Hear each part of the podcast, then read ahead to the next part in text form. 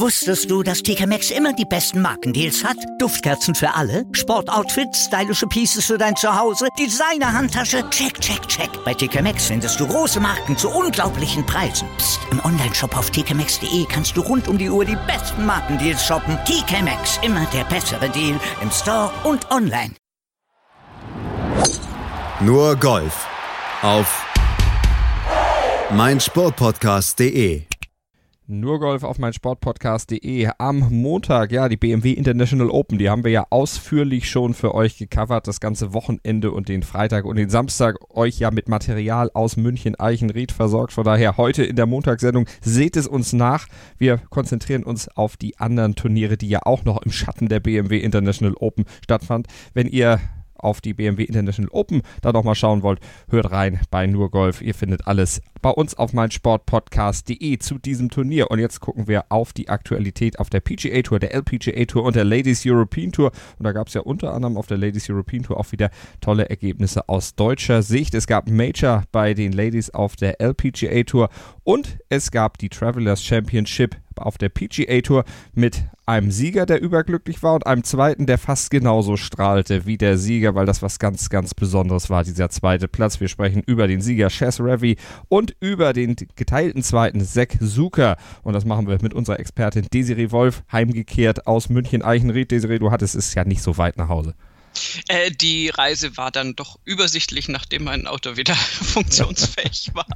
Da ist einiges passiert mit Desiree an diesem Wochenende, aber wir wollen lieber über Golf sprechen, Desiree. Und nachdem du dann aus Eichenried wieder zu Hause warst, hast du noch ein bisschen Travelers Championship geguckt. Also Golf lässt uns nicht los.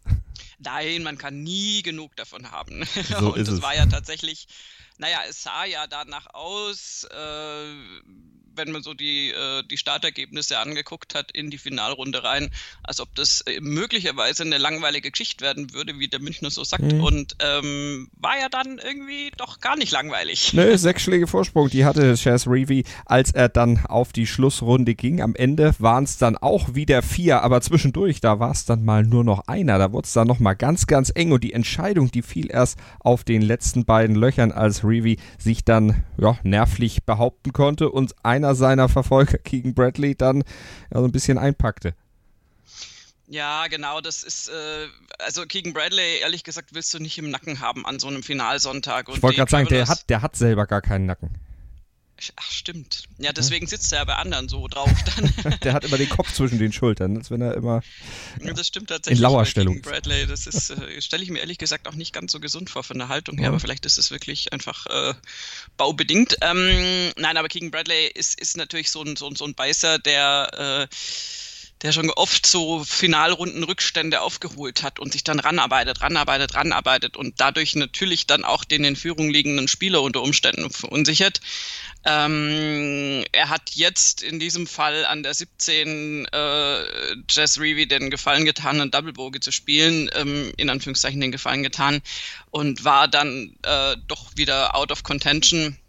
Und Chez Reavie hat parallel auch einfach die richtigen Antworten gegeben. Also die 17 war da ganz entscheidend, weil er da das Birdie gespielt hat. Das heißt, da waren auf einmal, das sind dann 3 Schläge Unterschied an einem Loch, die man da zwischen sich und den Kontrahenten bringt. Und insofern ist also der Sturmlauf von Keegan Bradley da nicht so erfolgreich gewesen. Aber auch die Travelers Championship ist einfach ein Turnier, wo es schon sehr oft Sieger gab, sagen wir es mal so rum, die eben wirklich 6, 7, 8 Schläge zurücklagen vor dem Finalsonntag. Insofern, also muss da schon Chez Reavie mal ein Kompliment ausgesprochen werden, das so durchgezogen zu haben, weil das gibt es durchaus auch, dass man da einbricht und sich verunsichern lässt. Und er hat es einfach geschafft, die Finalrunde zusammenzuhalten. 2 Birdies, ein Bogey, aber das zweite Birdie halt an der exakt richtigen Stelle. Und dann hast du diesen Turniersieg eingefangen. Und wir hören mal rein, was er zu diesem Turniersieg sagte. Der erste nach 11 Jahren Pause. Yeah, so my goal was to go out, Keegan and I were even par on the first tee and I was going to treat it as I did all week long. I was going to stick to my game plan and try and make birdies whenever I had good looks. And I had some good looks. I just wasn't making putts early. But fortunately, I just stuck with my game plan. I stayed patient and made a big one on 17. Und geduldig bleiben, das ist natürlich dann ein gutes Erfolgsrezept, aber gar nicht so einfach, wenn du zuletzt 2008 gewonnen hast. Also vor 11 Jahren RBC Canadian Open, der bisher einzige Sieg von Chez Reavie. Und jetzt hat er es bei der Travelers Championship 2019 wieder gepackt nach 11 Jahren Pause und vielen Jahren der Unsicherheit. Er musste ja auch durch ein paar Täler gehen in dieser Zeit. Also es ist ja dann auch gar nicht so einfach, wenn man so eine Winless-Serie da wirklich zu überstehen hat. Aber jetzt, nachdem er das jetzt wieder gepackt hat, hat er sich neue Ziele gesetzt. Absolutely. You know, a lot of those doors have opened now. I'm going to go play in the Open Championship and I'd love to play on Tiger's team. But we'll just see. You know, I'm going to play next week in Detroit and go out and figure out a game plan I've never seen the golf course and kind of start over and try it again. Ja, es läuft momentan wirklich gut bei Reavie. Desiree, geteilter 3. Platz, US Open, das war dann sicherlich auch so ein kleiner Kickstart und etwas, was sehr viel Selbstvertrauen dann auch für dieses Turnier gebracht hat. Ja, und er ist einer der Golfer, die, wenn wir das jetzt wirklich wöchentlich betrachten, einfach schon länger so rumgelungert haben und dem Sieg sehr, sehr nahe gekommen sind. Also Chez Reavie ist seit einigen Turnieren immer irgendwie besprochen worden von uns, ob das jetzt an den ersten beiden Tagen war und dann am Wochenende nicht mehr so oder eben wie bei den US Open natürlich unglaublich bemerkenswert. Der war einfach jetzt gut in Form, das war völlig klar, das war für jeden Laien ersichtlich und dass du es dann durchziehst mit einem Turniersieg ist dann immer noch the next step, also das musst du erstmal machen, aber er hat auf jeden Fall die nötige Form seit Wochen und Monaten jetzt schon gezeigt und ist ja auch durchaus, also gerade so zum Beispiel Paul Casey hat sich da sehr, sehr, sehr drüber gefreut, weil er ihn eben kennt, die waren beide bei der Arizona State. Und also Paul Casey ist ein bisschen älterer Jahrgang, aber die kannten sich aus der Zeit und Paul Casey sagt das sehr anerkennend von ihm, he's tough as nails.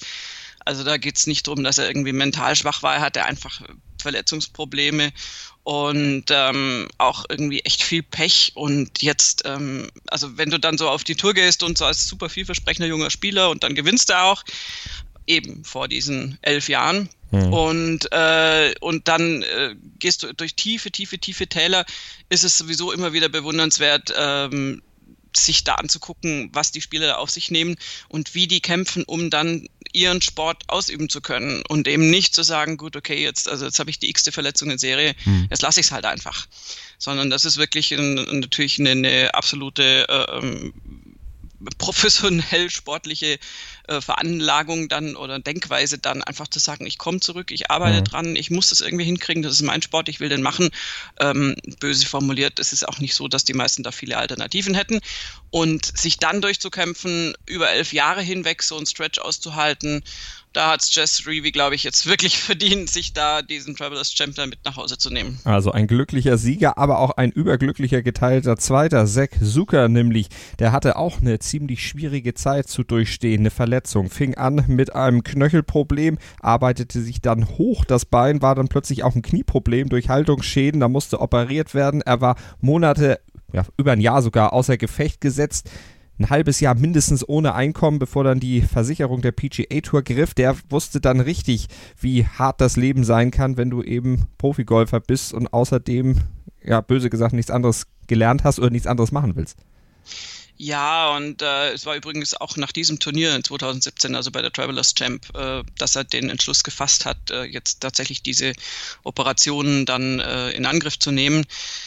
Ja, für ihn ist dieser 2. Platz tatsächlich wahrscheinlich wie ein Sieg. Natürlich hätte er den Sieg noch lieber genommen, aber sein erster Kommentar war halt einfach, ich weiß auf jeden Fall, dass ich Schulden hatte, also Credit Card Debts, und dass ich die jetzt nicht mehr habe. Also in Anspielung auf das Preisgeld, was er jetzt verdient hat. Und das sind einfach...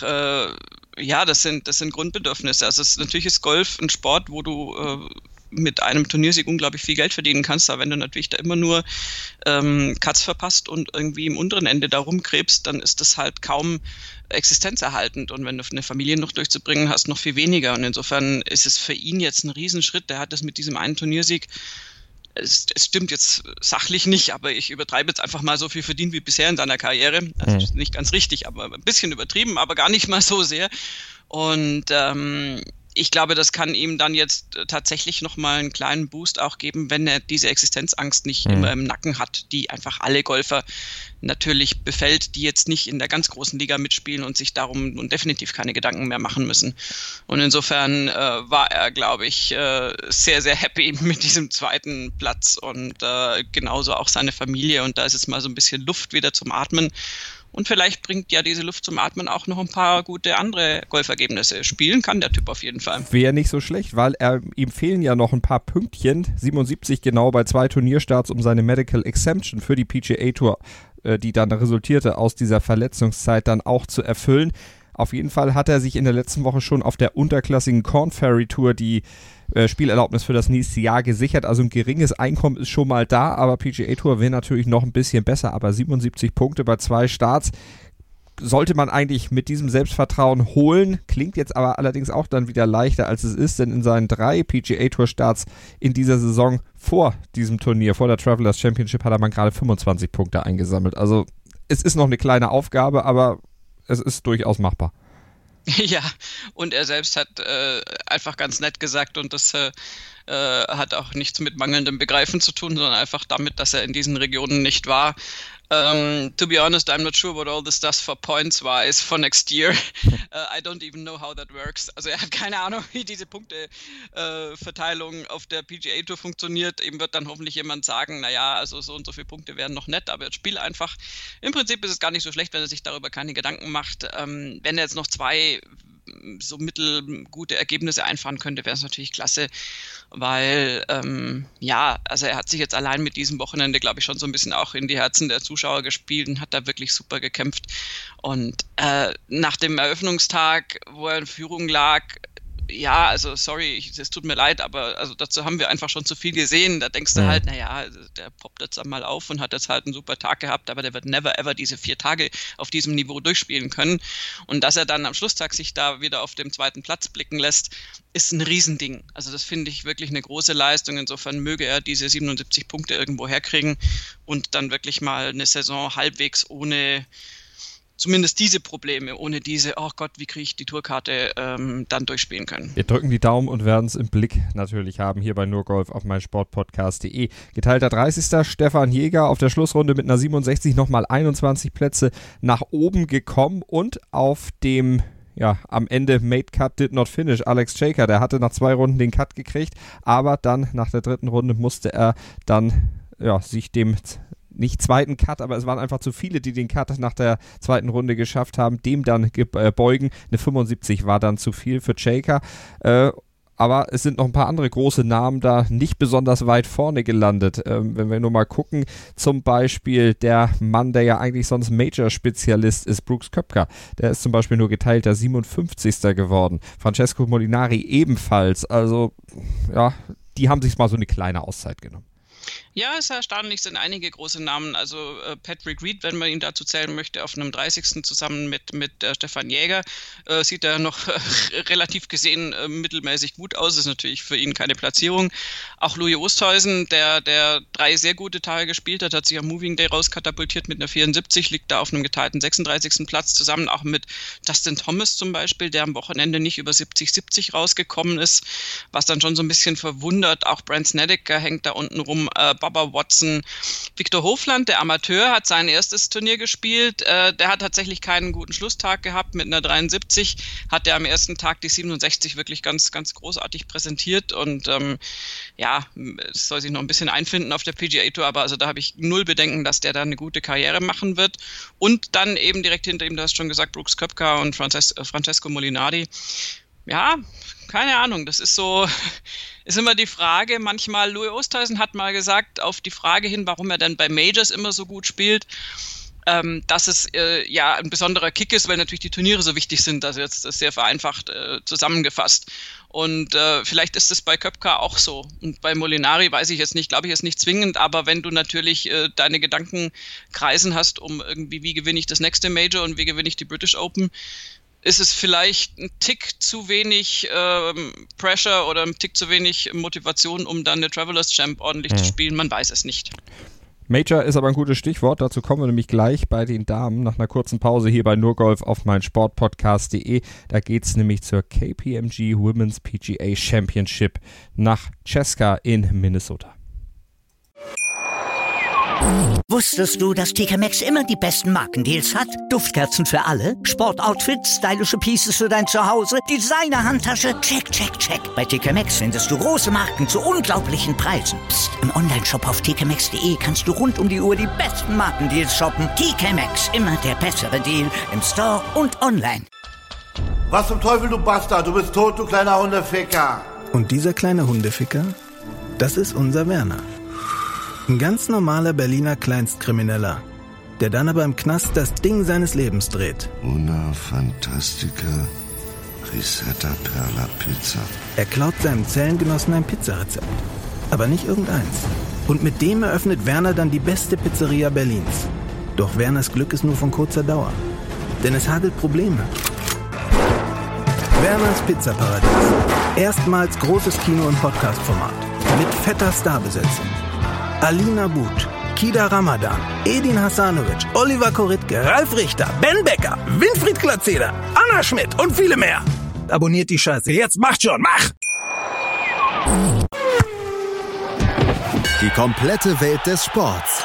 Wann und wo du willst. Auf meinsportpodcast.de. Die meinsportpodcast.de Sommerkicks. Höre alles. Zur Weltmeisterschaft der Frauen bei unseren Nachbarn in Frankreich. Zur Copa America am Zuckerhut in Brasilien. Zum Afrika Cup bei den Pharaonen in Ägypten. Und zur U21-Europameisterschaft am Stiefel von Europa in Italien. Die Sommerkicks im Sportplatz bei Malte Asmus auf meinsportpodcast.de.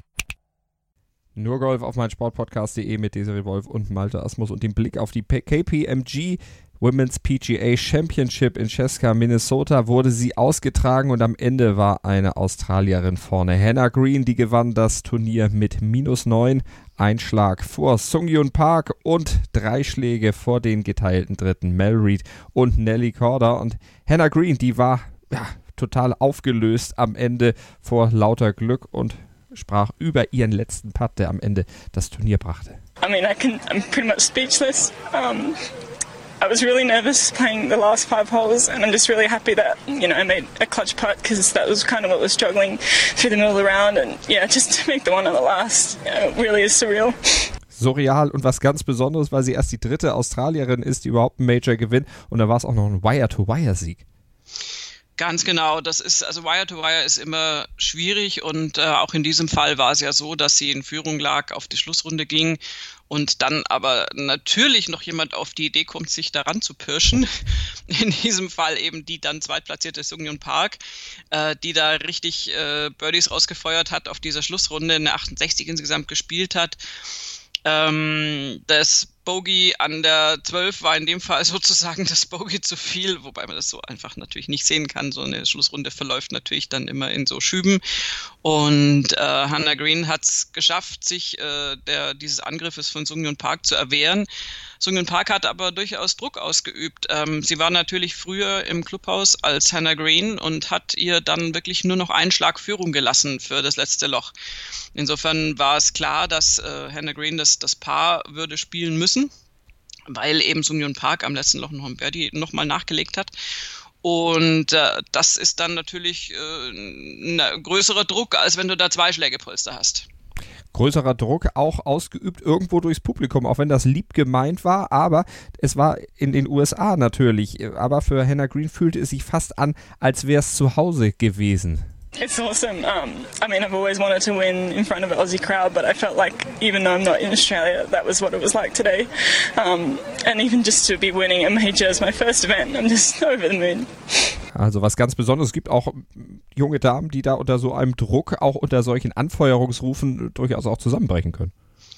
Ja, aber Hannah Green scheint dieses Problem nicht zu haben und sie hat auch ihre Mentorin vor Ort gehabt, Carrie Webb natürlich, die legendäre australische Spielerin, ist ihr natürlich schon vorangegangen, ist auch Hall of Famer und auch Jen Stevenson, eine andere australische Spielerin, ist in der World Hall of Fame und beide sind natürlich große Vorbilder gewesen jetzt für Hannah Green und Carrie Webb hat sich da auch super lobend über sie geäußert, dass sie das wirklich ganz toll durchgezogen hat und das jetzt eben, was ja, wenn du jetzt mal so beim australischen Golf bleibst, sehr, sehr wichtig ist, dass du jetzt wieder eine junge australische Golferin hast, die tatsächlich auch Jugendliche begeistern kann, die den Golfsport in Australien vorantreiben kann. Das hat ja alles immer so, zieht ja noch Dinge nach sich. Und insofern war es, glaube ich, für Hannah Green fast am emotionalsten, dass eben Carrie Webb da auch vor Ort war und sie das unter ihren Augen geschafft hat, sich diesen Major-Titel zu holen. Also was wirklich ganz Besonderes unter ganz, ganz vielen Voraussetzungen und auf ganz, ganz vielen Ebenen. Aus deutscher Sicht nichts Besonderes. Caroline Masson geteilte 43., Sandra Gahl geteilte 66., Isi Gabsa, die hatte den Cut verpasst. Also so wirklich nothing to write home about. Aber wenn wir darüber springen auf die Ladies European Tour, und zwar zur Thailand Championship, dann können wir da schon über deutlich bessere Platzierungen sprechen. Im Schatten des Majors ausgetragen, aber trotzdem nicht gerade unerfolgreich aus deutscher Sicht. Gewonnen hatte am Ende die Lokalmatadorin Athaya Thitikul aus Thailand mit einem Vorsprung von 5 Schlägen. Eine thailändische Amateurin, die dieses Turnier da auseinandergenommen hat, vor allem diesen Platz dort im Phoenix Gold Golf & Country Club, den Platz auseinandergespielt hat, aber dahinter unser dynamisches Duo, Esther Henseleit und Olivia Cohn. Esther Henseleit mit minus 17 und Olivia Cohn mit minus 11. Also das sind ja Welten, die da die einzelnen Spieler auf dem Podium da trennen. Ja, und ehrlich gesagt, ich verstehe nicht, was das mit diesen Amateurspielerinnen auf der Ladies European Tour ist. Also ich verstehe es irgendwie schon, aber wir hatten ja schon in Frankreich den Fall, dass Esther Henseleit Zweite wurde und eine französische Amateurin, die eben aus diesem Golfclub kam, ihr da den Turniersieg weggeschnappt hat. Jetzt fährst du nach Thailand und dann ist da eine thailändische Amateurin, die da das Feld in Grund und Boden spielt. Weil es ist ja nicht mal nur diese minus 22 der führenden Thailänderin zu minus 17 und minus 11 von Henseleit und Cohen. Danach geht es ja dann auch wieder nochmal runter auf zweimal -9, geteilte norwegische Viertplatzierung mit Daffinroth und Skarpnord und dann nochmal dreimal -8 und danach ist auch schon wieder ein Sprung auf -5. Also wir sind dann, wenn wir jetzt mal die nächsten beiden deutschen Platzierungen nennen, bei Laura Fünfstück und Caroline Lampert, die da regelmäßig in der deutschen Sortierung an 3 und 4 oft reinlaufen, manchmal auch natürlich weiter vorne, sind auf einem geteilten 21. Platz bei -1. Und wenn du das siehst, also zwischen Platz 21 und Platz 1 sind dann irgendwie schlappe 21 Schläge Unterschied. Also da weißt du wirklich nicht, was diese Frau Thitikul da gespielt hat. Und Henseleit hat ja nun durchaus mit der 64 am Schlusstag alles getan, was möglich war. Konnte aber damit halt, also die Thitikul hat am Samstag eine 63 gespielt, also nochmal einen Schlag besser und dann mit den Moving Day mal so richtig neu definiert. Und dann eben am Sonntag ist sie auch nicht eingebrochen. Am Anfang sah es noch so ein bisschen so aus, als ob Henseleit vielleicht rankommen könnte. Aber dazu war der Rückstand einfach zu groß und insofern hat sie da einen super Finish geliefert mit der 64, aber konnte nicht mehr rankommen und Olivia Cohn war schlaggleich mit Henseleit vor der Schlussrunde und hat tatsächlich dann nur eine 70 spielen können, was überhaupt kein Problem war hinsichtlich des restlichen Feldes. Die konnten da eh nicht rankommen. Aber sie hat dann eben sich da auf den dritten Platz zurückfallen lassen damit. Aber generell ist es halt einfach quasi gefühlt jeder Turnierwoche guckst du auf die Ladies European Tour. Esther Henseleit ist die Führende in der Moneylist jetzt inzwischen und hängt da praktisch immer auf Platz 2 rum neuerdings. Ich würde ihr jetzt mal wünschen, dass beim nächsten Turnier mal keine Amateurin von vor Ort irgendwie den Platz zerlegt und sie den ganz überfälligen Turniersieg einfahren kann, weil also diese konstanten Leistungen sind super bewundernswert, auch bei Olivia Cohn. Theoretisch kann das auch bei ihr jederzeit passieren und es wäre natürlich toll, wir würden es auch Laura Fünfstück und Caroline Lampert gönnen. Also die 4 Damen brennen da mal so richtig was ab auf der Ladies European Tour und auch wenn es jetzt eine in Anführungszeichen nachrangige Tour ist, im Vergleich zur LPGA Tour ist es trotzdem ein tolles deutsches Teamergebnis. Absolut. Und die sind einfach mal dran, aber das haben wir über viele schon gesagt. Auch Chez Reavie war ja auch einer, wo wir gesagt haben, na, der kommt irgendwann. Und irgendwann sind sie alle gekommen bei uns. Also wir haben ja den langen Atem hier bei nurgolf auf meinsportpodcast.de, berichten euch darüber und sitzen das aus, bis dann Esther Henseleit, Olivia Cohn oder eine der anderen Deutschen dann tatsächlich zuschlägt. Und ich sage auch, das wird in den nächsten Wochen sicherlich der Fall sein. Bleibt dran bei nurgolf auf meinsportpodcast.de. Hier erfahrt ihr es auf jeden Fall. Gebt uns gerne Feedback zu unseren Sendungen und ja, bleibt uns auf jeden Fall gewogen mit dem Podcatcher eurer Wahl. nurgolf auf meinsportpodcast.de, Deutschlands größtes Sportpodcast-Portal, hat dann natürlich auch noch ein paar andere Sportarten im Programm. Dürft ihr euch auch gerne mal durchklicken, gerne auch bei uns auf der Homepage und wieder reinhören bei nurgolf und unseren anderen Podcasts. Desiree, vielen Dank. Sehr gerne. Nur Golf auf meinsportpodcast.de. Willkommen bei meinsportpodcast.de. Wir sind Podcast. Wir bieten euch die größte Auswahl an Sportpodcasts, die der deutschsprachige Raum so zu bieten hat. Über 20 Sportarten, mehr als 45 Podcast-Serien, über 9000 veröffentlichte Podcasts und über 5 Millionen Podcast-Downloads allein im Jahr 2018. Wir sind Podcast. Wir sind meinsportpodcast.de.